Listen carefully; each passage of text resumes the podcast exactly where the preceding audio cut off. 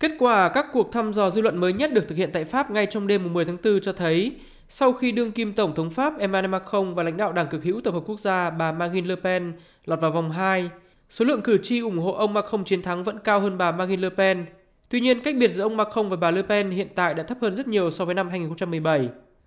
Cụ thể, cuộc thăm dò dư luận do hãng Elab thực hiện cho kênh truyền hình BFM TV và báo L'Express cho thấy ông Emmanuel Macron có thể nhận được 52% phiếu bầu ở vòng 2 của bầu cử diễn ra vào ngày 24 tháng 4 so với 48% của bà Marine Le Pen. Trong khi đó, cuộc thăm dò do hãng Ipsos Soprasteria thực hiện cho Đài truyền hình quốc gia Pháp, Đài phát thanh quốc gia Pháp và báo Người Paris cho thấy ông Macron được dự đoán giành 54% và bà Marine Le Pen được 46%.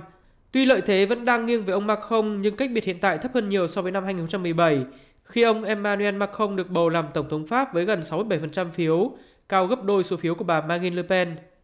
Sự thăng tiến mạnh mẽ của bà Marine Le Pen trong giai đoạn cuối cuộc tranh cử cùng với việc đảng cánh hữu những người Cộng hòa thất bại nặng nề tại vòng 1 của bầu cử khiến số phiếu tiềm năng mà ông Macron có thể nhận được tại vòng 2 ít hơn so với năm 2017.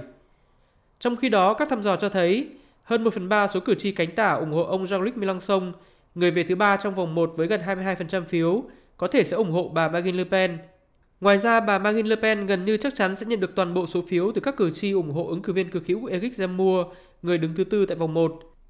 Ý thức được các rủi ro ngày càng lớn trong cuộc tái đấu với bà Marine Le Pen năm nay, khi phát biểu với những người ủng hộ trong buổi meeting mừng chiến thắng vòng 1 tối ngày 10 tháng 4, Tổng thống Pháp Emmanuel Macron tỏ ra hết sức thận trọng khi tuyên bố cuộc bầu cử hoàn toàn chưa ngã ngũ. Đồng thời, ông Macron cũng hứa hẹn đã sẵn sàng tung ra các chính sách cải tổ mạnh mẽ để thuyết phục các cử tri đang mất lòng tin vào chính phủ. À tous nos compatriotes qui se sont tournés vers l'abstention ou le vote extrême với tất cả những cử tri Pháp không đi bỏ phiếu hoặc bỏ phiếu cho phe cực hữu vì sự tức giận khi phải đối mặt hàng ngày với sự bất an, khi phải sống một cách khó khăn dù đã lao động cật lực hoặc cảm thấy không được lắng nghe, không được đại diện một cách xứng đáng. Tôi muốn thuyết phục họ trong những ngày tới rằng các chương trình của chúng tôi đáp ứng đầy đủ cho các nguyện vọng của họ hơn là phe cực hữu.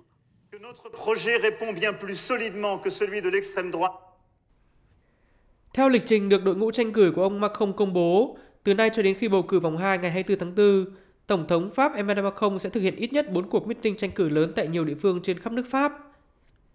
Ngay trong ngày hôm nay 11 tháng 4, ông Macron sẽ tiến hành tranh cử tại vùng Hauts-de-France ở phía Bắc, căn cứ địa của bà Marine Le Pen. Trong những ngày tiếp theo, ông Macron cũng sẽ đến vận động ở thành phố Marseille miền Nam, nơi tập trung nhiều nhất lượng cử tri ủng hộ ông Jean-Luc Mélenchon. Giới quan sát cũng nhận định ông Macron sẽ sớm công bố các chính sách mạnh mẽ liên quan đến vấn đề an ninh sinh xã hội, cải thiện sức mua của người dân hoặc cải cách hưu trí trong những ngày tới nhằm ngăn chặn đà thăng tiến của bà Marine Le Pen.